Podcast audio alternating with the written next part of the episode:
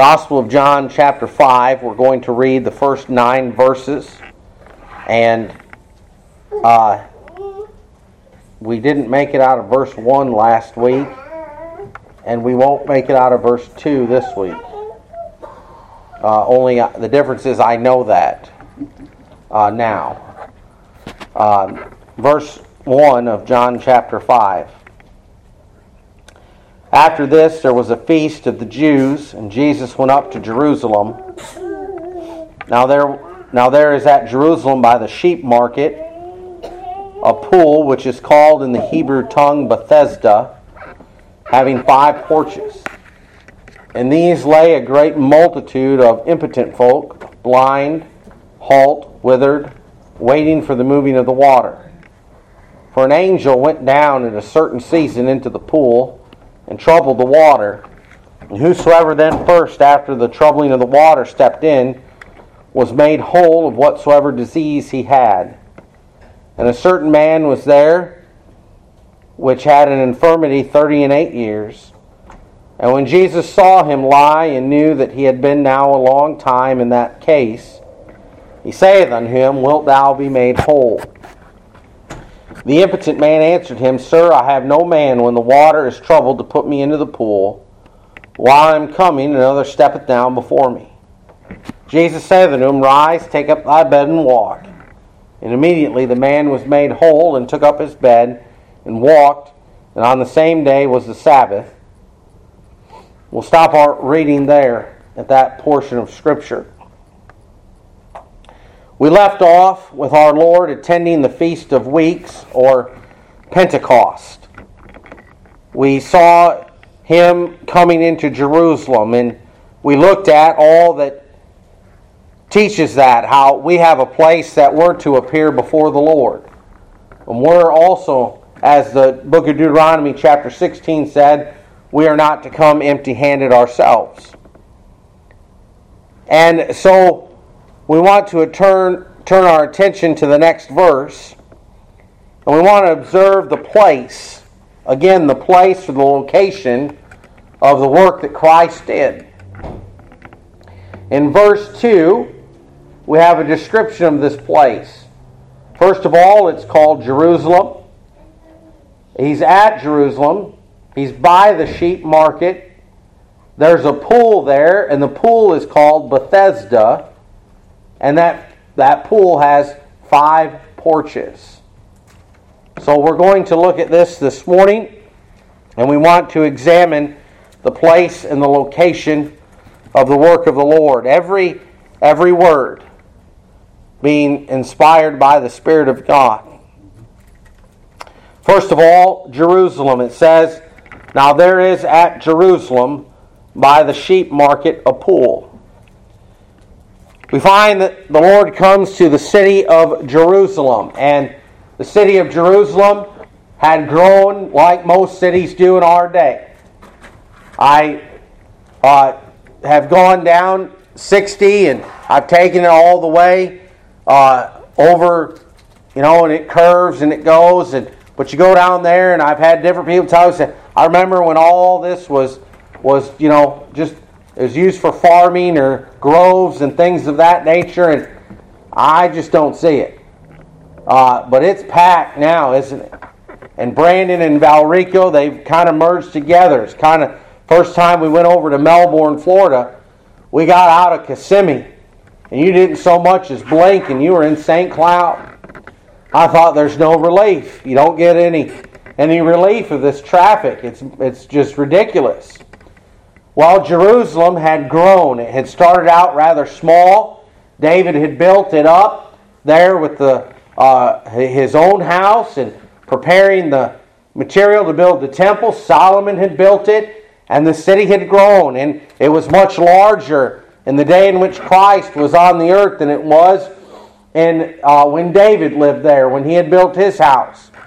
But we find that this city, and I would encourage you to look up on a map and see a layout during the time of Christ. And if you have a book with those things, or if you want to get on the computer, you'll see a great deal of things. And all the maps that I look at, the uh, sheep gate or the sheep pool uh, the sheep market, and then this pool, Bethesda, is located in the northeast corner of Jerusalem.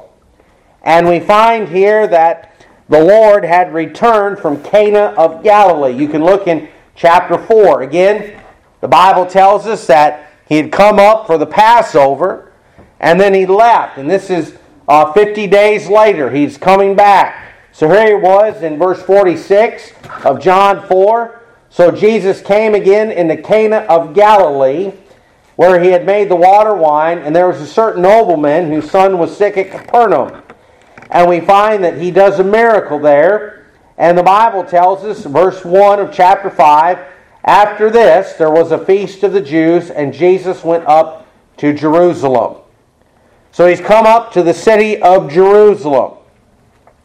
The Holy Spirit has seen fit to indicate to us the location in which this miracle that he would do took place. It was done not on the road to Jerusalem, it was not done in another village or in a city, but it was done in the very city of Jerusalem. And the name Jerusalem is City of Peace. That's very significant because, again, remember, all names have a, a meaning in Scripture. You know, we, like our kids, we picked out names because we liked the way it sounded. And I'll be doggone if uh, my wife and I, we talked because we couldn't imagine them being a different name. But we think about these things, and yet all these names are very specific in scriptures. Now you look here, in the place that God, uh, that this miracle was done, was the place that God had chosen to set His name in. Let's run some scripture and look at this. Turn over, if you would, to 1 Kings chapter 14. 1 Kings chapter 14. Again, the city of Jerusalem, meaning uh, city of peace. We find that this was the place that God would set his name in. It's the place he had chosen. And if you remember, it's very important. Uh, we have noted the name of God. In fact, Brother Crowder just brought out recently how that David said that he would remember the name of the Lord there in the 119th Psalm in verse 55. And how that that was very significant to remember the name of the Lord. Because when the name of the Lord speaks of who He is, it speaks of His person and His being, His attributes, and all that God is. When you say someone's name and you refer to them, and folks go, Well, I know who that is, they have an idea who you're talking about, everything about them their physical characteristics, their demeanor, their personality, all of those things. And so when we say the Lord's name, it includes all of this. And God said, This is the place where I am going to set my name at. In 1 Kings chapter 14 and verse 21, the Bible tells us, it says, And Rehoboam the son of Solomon, reigned in Judah. Rehoboam was 40 and 1 years old when he began to reign, and he reigned 17 years in Jerusalem, the city which the Lord did choose out of all the tribes of Israel to put his name there. And his mother's name was Naamah and Ammonitess. Now you notice there in the significance how that the scriptures tell us that Jerusalem was a place where God would sit his name. It would be a place where God would, uh, he would be worshiped. It'd be the place where uh, he would display a great deal of his power and glory and honor and majesty and these things. Let's look over in Second Chronicles chapter 7. Second Chronicles chapter 7. And let's read verse 12 here as well. And again, the Bible tells us that it was the place that God had chosen. And it's an amazing thing to see this wonderful truth. And you can look down through scriptures and you'll see, and you and I know this as well, that uh, there was a place years and years ago before this where uh, Abraham offered Isaac atop Mount Moriah. And you know where that was located?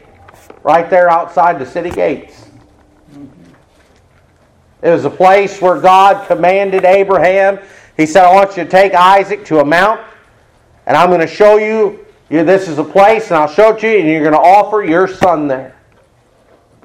Here in Second Chronicles chapter 7 and verse 12, and the Lord appeared to Solomon by night and said unto him, I have heard thy prayer and have chosen this place to myself for an house of sacrifice.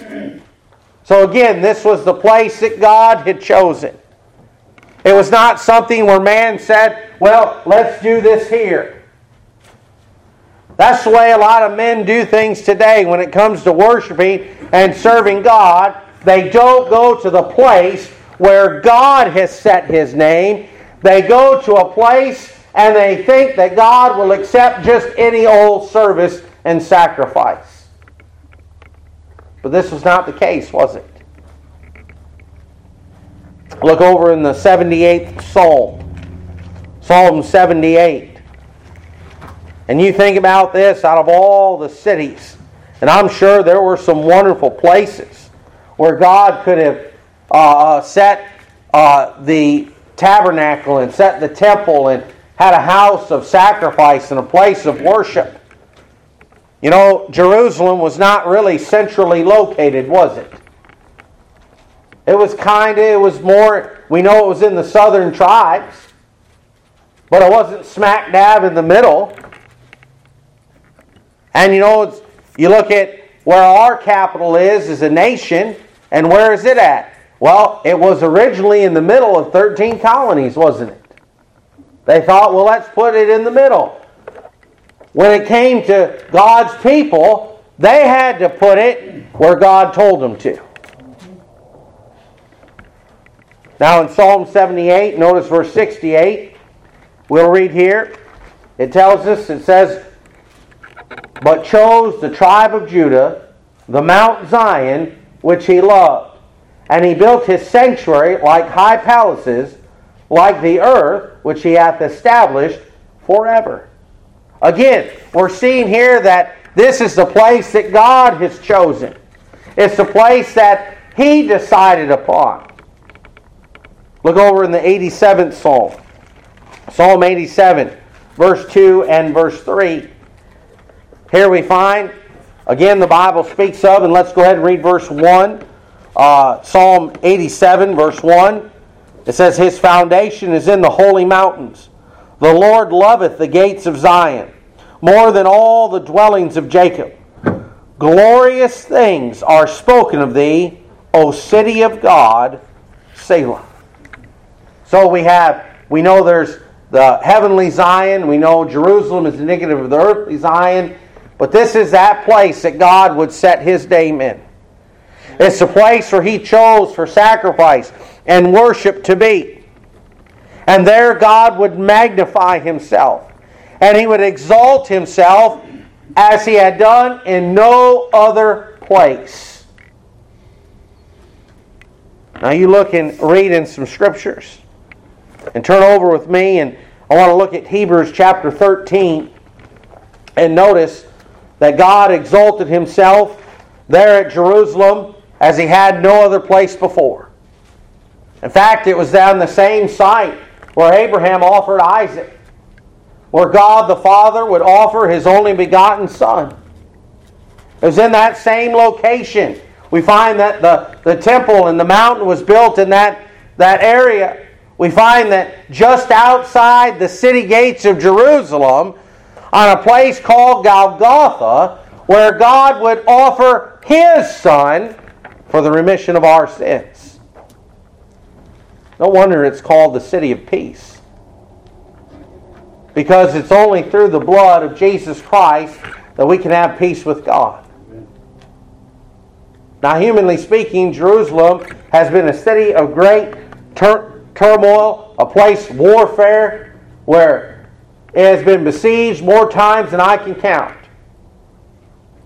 But it still holds the name, the city of peace, because of what would take place, and for you and I, what did take place there the offering of Jesus Christ as our peace offering. In Hebrews chapter 13 and verse 10, It says here we have an altar, whereof they have no right to eat which serve the tabernacle. For the bodies of those beasts whose blood is brought into the sanctuary by the high priest for sin are burned without the camp. Wherefore Jesus also, that he might sanctify the people with his own blood, suffered without the, the gate. Let us go forth therefore unto him without the camp, bearing his reproach. For here we have no continuing city, but we seek one to come. In the Old Testament, they would take the sacrifices, and Jerusalem was to be a holy city uh, set apart for God. And so all that was refuse, all that was considered to be dung, all that would be unholy and unsanctified, including the carcasses of the sacrificed animals, they would take it without the city and they would burn it without the city. Or if it was burnt, they would take the ashes from off the altar and they would take those without the city and they would dispose of them there. Well, Christ, in order to sanctify us, there he was offered just outside the city gates. In like fashion. There we find the place and the location of which the greatest work has ever been done the work of our redemption. There, God magnified Himself. You know, it wasn't just the Shekinah cloud of glory that would come down in the temple during the reign of Solomon, but more so, it was God Himself incarnate in the flesh paying our sin debt when he was crucified on the tree of the cross. That is the most magnified and ex- exaltation of the name of God. When we look here in John, if you would turn over the Gospel of John, chapter 12. Here we find the Lord Jesus. And you look here in the Gospel of John, and a great deal of the Gospel of John speaks about a short period of time dealing with the, res- the, the death, burial, and resurrection of Christ. The majority of this book, unlike Matthew, Mark, and Luke, the majority of the Gospel of John deals with the death and the burial and the resurrection of Jesus Christ. Here in chapter 12, we see Christ has already come into Jerusalem and he, he's speaking about the hour is upon him. And in John chapter 12 and verse 23, we'll begin reading here. Jesus answered them, saying, The hour is come that the Son of Man should be glorified. Verily, verily, I say unto you, or truly, truly, except a corn of wheat fall into the ground and die, it abideth alone. But if it die, it bringeth forth much fruit. He that loveth his life shall lose it, and he that hateth his life in this world shall keep it unto life eternal. If any man serve me, let him follow me. Where I am, there shall also my servant be. If any man serve me, him will my Father honor. Now is my soul troubled, and what shall I say? Father, save me from this hour, but for this cause came I unto this hour. Now notice verse 28 Father, glorify thy name. Then came there a voice from heaven saying, I have both glorified it and will glorify it again. Here we find that the Father was going to glorify his name, the Son would be glorified, we find this was going to take place when Jesus offered himself for our sins. When he became sin, he who knew no sin became sin for us, he would exalt the name of God as it had never been done before. And so, this is the place that he had come to, this Jerusalem. Well, today we have a place that we're to come and exalt his name also. Bible says in Ephesians 3 and verse 21, unto him be glory in the church. World without end. That means the church is a place where he's to be glorified. It's not the place where we come and exalt our own names. It's the place we come and exalt his name. And not only is it a place, it is also a place where we go out from proclaiming the name of the Lord God. The Bible says this name that is declared and exalted is none other than the name above all names. It is a name whereby you must be saved. That is the Lord Jesus. Now, this is that city, the city of Jerusalem. And he had come to this place in, in chapter 2. We find as well that there is mentioned a sheep market or a sheep pool, or I'm sorry, a sheep gate. Verse 2 of John chapter 5. It says, Now there is at Jerusalem by the sheep market or the sheep gate a pool, which is called in the Hebrew tongue Bethesda, having five porches. Now, this sheep gate is of great significance. I'd like you to turn over to the book of Nehemiah, chapter 3 the book of Nehemiah, chapter 3. And we'll read here in verse 1 and then again in verse 32. Now there were several gates for the city of Jerusalem, and every gate had a specific purpose. And every name of that gate speaks to us of something very significant in the plan and the purpose and the service of God. I'm not going to go through all the gates. I'm going to just show here in the book of Nehemiah that we have the sheep gate. There are some other gates as well. In Nehemiah chapter 3 and verse 1, then Eliashib, the high priest, rose up with his brethren, the priests, and they builded the sheep gate. They sanctified it and set up the doors of it, even under the tower of Meah. They sanctified it under the tower of Hananiel. Now skip over, if you would, to verse 32. It says, And between the going up of the corner under the sheep gate, repaired the goldsmiths and the merchants. And then you can skip all the way to chapter 12 of the book of Nehemiah. Nehemiah chapter 12. And we'll read here in verse 37. Nehemiah chapter 12 and verse 37 will show here that there were other gates.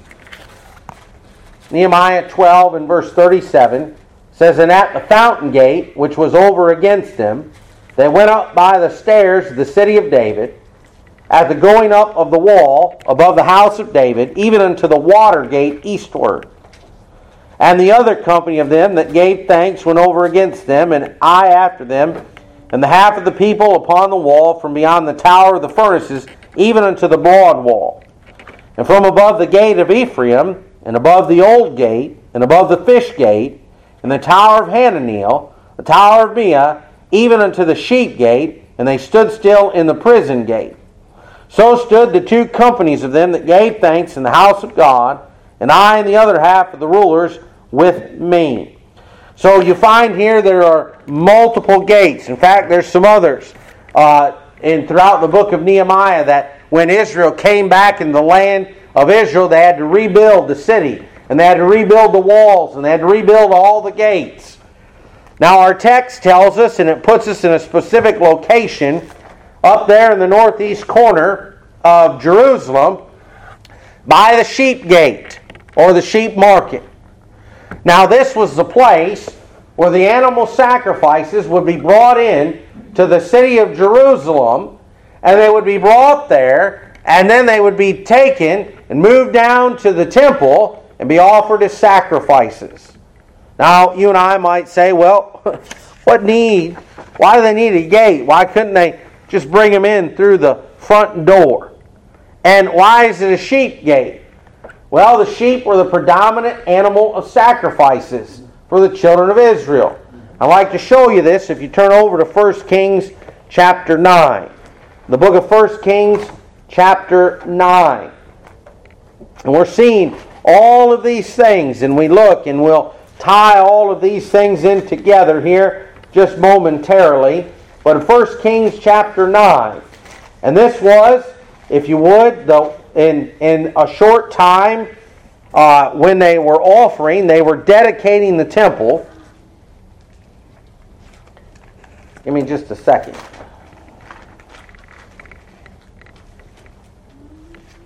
I'm sorry, chapter 8.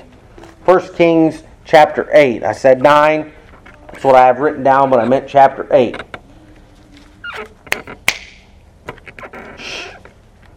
Verse 62. 1 Kings chapter 8, verse 62.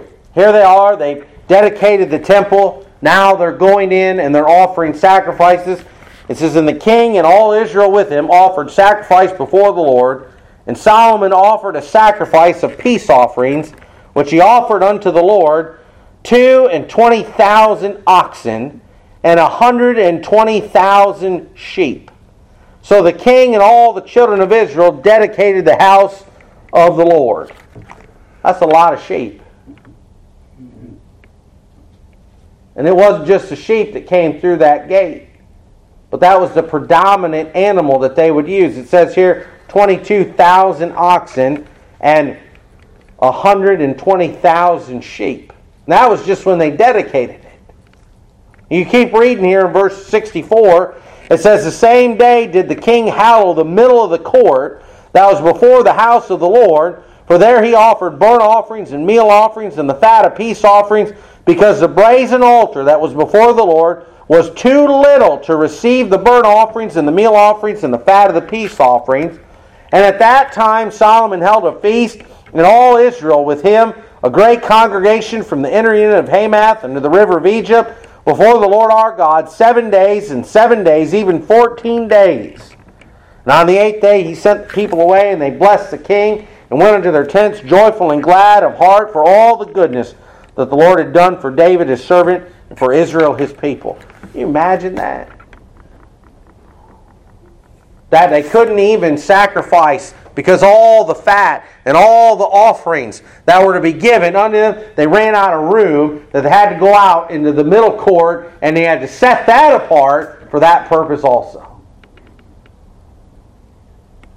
Here they were offering these offerings unto the Lord. And the sheep were the predominant animals, they were the predominant sacrifices. But as you and I know, not one single of these animals or their blood could actually take away sin. Paul wrote in Hebrews 10, in verse 4, he said, For it is not possible that the blood of bulls and of goats should take away sins. In Hebrews 10, he went on to say, Every priest standeth daily ministering and offering oftentimes the same sacrifices which can never take away sins.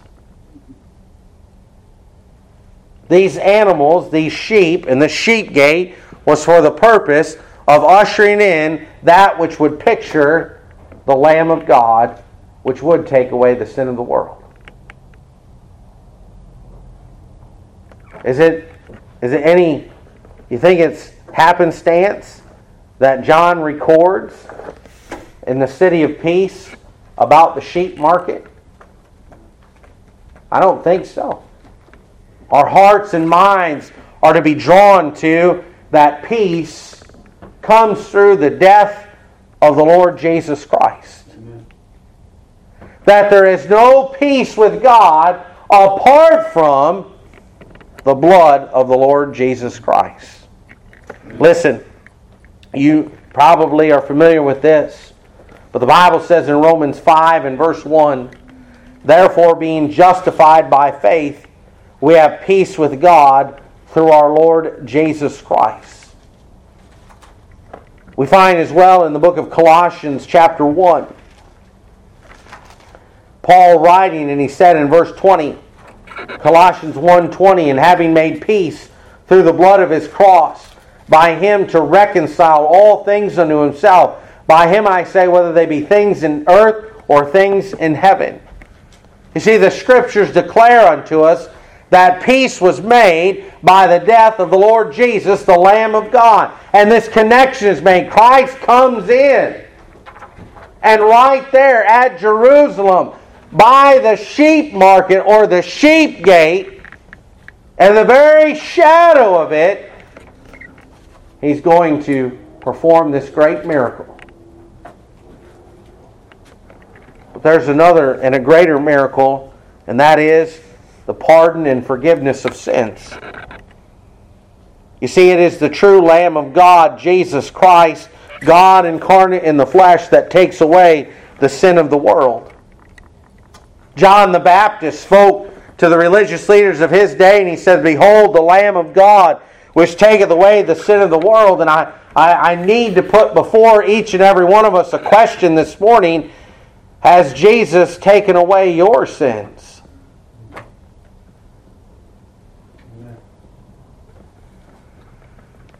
Have your sins been washed away by the blood of the Lamb of God? Has Christ Jesus taken, as the word uh, taken away signifies, has he taken and carried off your sin? You see, in the Old Testament, they had a sacrifice and they had a scapegoat.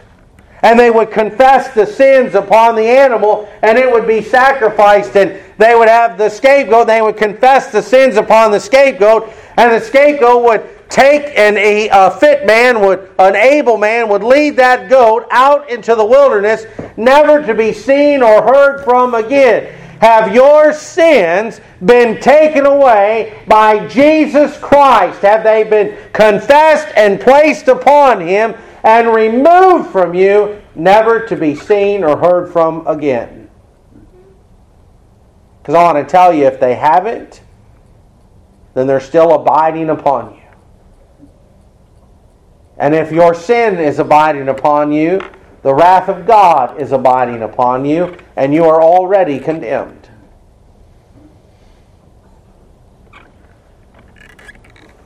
Has Jesus in his sacrifice paid your sin debt? Has his blood that has flowed, as we sing that hymn sometimes, there is a fountain filled with blood drawn from Emmanuel's veins. Has that blood drawn from his veins, cleansed and purified you of every sin stain. Though your sins be as scarlet, have you been made white as snow, and though they be red like crimson, have you been made as wool by the blood of Jesus Christ. Look over in Hebrews 10, and we'll read beginning at verse 11. Hebrews chapter 10. You see, these two things, there was no sheep gate apart from Jerusalem. And in order, as we see here, this was a way in which to get into the city of Jerusalem or into the city of peace was by the sheep gate. Well, you can't have peace with God apart from the Lamb of God.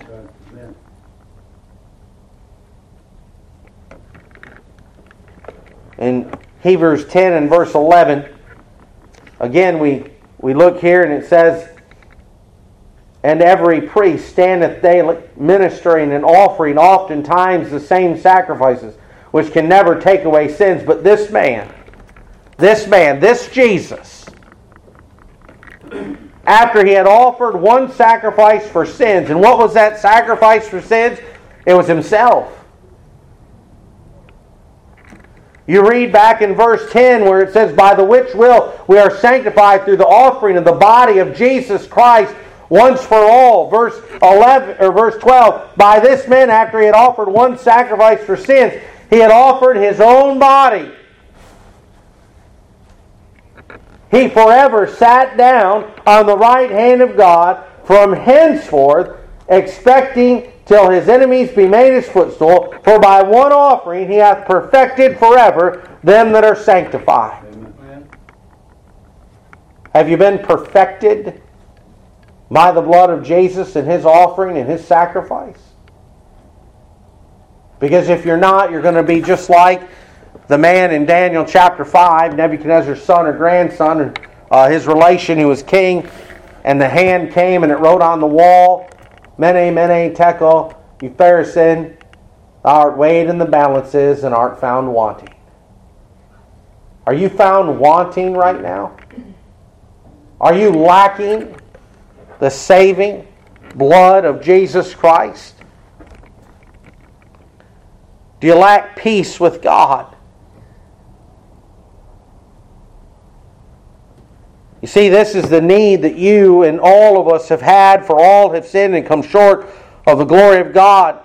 We all stand in need of being cleansed and being saved. And it is only by coming into contact through faith, by grace through faith in His blood, that you'll find your sins remitted. See, every sinner that has come to Christ has been saved from their sins. And every sin stain has been made white as snow. That's the power of His blood. That every sinner and every sin of every sinner that's come to Christ, He has cleansed every one of them thoroughly and perfectly. I say this, you can read, and we're right there, so let's just turn back to Hebrews chapter 4. Well, I'll tell you what, before the Lord saved me, this was a disturbing verse, but now it does not disturb me. Hebrews chapter 4 and verse 13, it says, Neither is there any creature that is not manifest in his sight, but all things are naked and open unto the eyes of him with whom we have to do. God sees you as you truly are.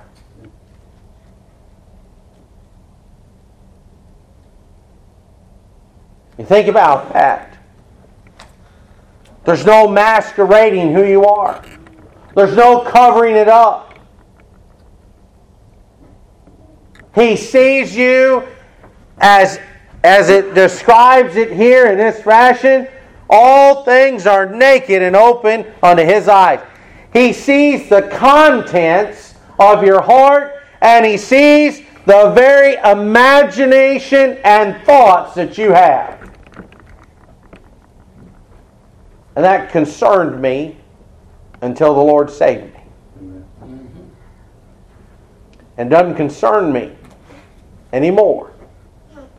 Because every bit of sin, He saw it and He purged it out. You know, doctors today, and they have to conclude, they say, well, we think we got it all. Go in there to remove a cancer, they go in there to remove some disease or something, do a procedure. They don't see everything, do they? All, but the Lord saw it all. And the Bible says, based on the authority of the Word of God, He has perfected us forever. Every sin stain he cleaned out. Beloved, if you're here this morning and you have not peace, you have not your sins been taken away by the Lamb of God, may this be the hour, may this be the day. Because you're never going to enter into a city of peace except you go by the Lamb of God. So as we look and we examine this and we take further looks, you know, Jesus said, He told the Jews of old, in His day, He said, you need to search the Scriptures. In fact, it's later on in chapter 5. He says, you need to search the Scriptures for they speak of me. Well, we just showed two things. The city of Jerusalem and the sheep gate speak of Christ. It all speaks of Him. This book is about Christ, and He has been lifted up before you today as the only Savior. And we pray that the, the Lord would draw you and bring you unto Him in faith believing. While we stand as the song leader comes, again, if the Lord's spoken unto you, we invite you to come and share with us what He's laid upon your heart. What number shall we sing? Page 221. Love lifted me. Page 221 in your hymnal. One verse. I was sinking deep in sin, far from the peaceful shore, very deeply stained within, sinking to rise no more.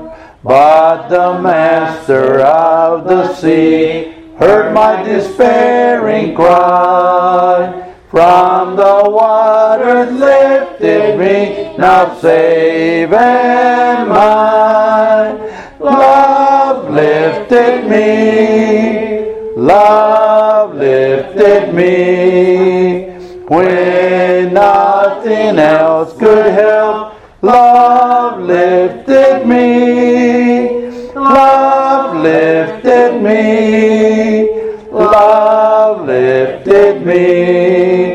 when nothing else could help. Love lifted me.